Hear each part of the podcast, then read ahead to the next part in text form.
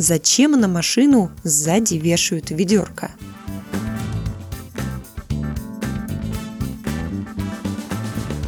Многие владельцы грузовых и легковых автомобилей вешают под задним бампером маленькое ведерко. Это старая традиция. Задолго до появления автомобилей извозчики крепили за кормой телег или бричек ведро с дегтем, которые использовали для смазывания ступиц. Также из ведра всегда можно было напоить животное. С появлением автомобилей традиция возить с собой ведро сохранилась, но использовалось оно уже в других целях. У машин довоенных начала военных времен была несовершенная система охлаждения. Малейший перегруз, и она начинала закипать.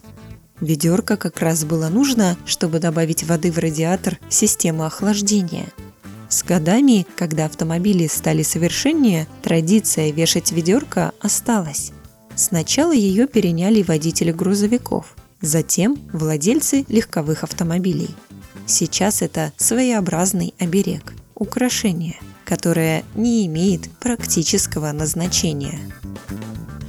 На вопрос помог ответить автоэксперт Владимир Бахарев.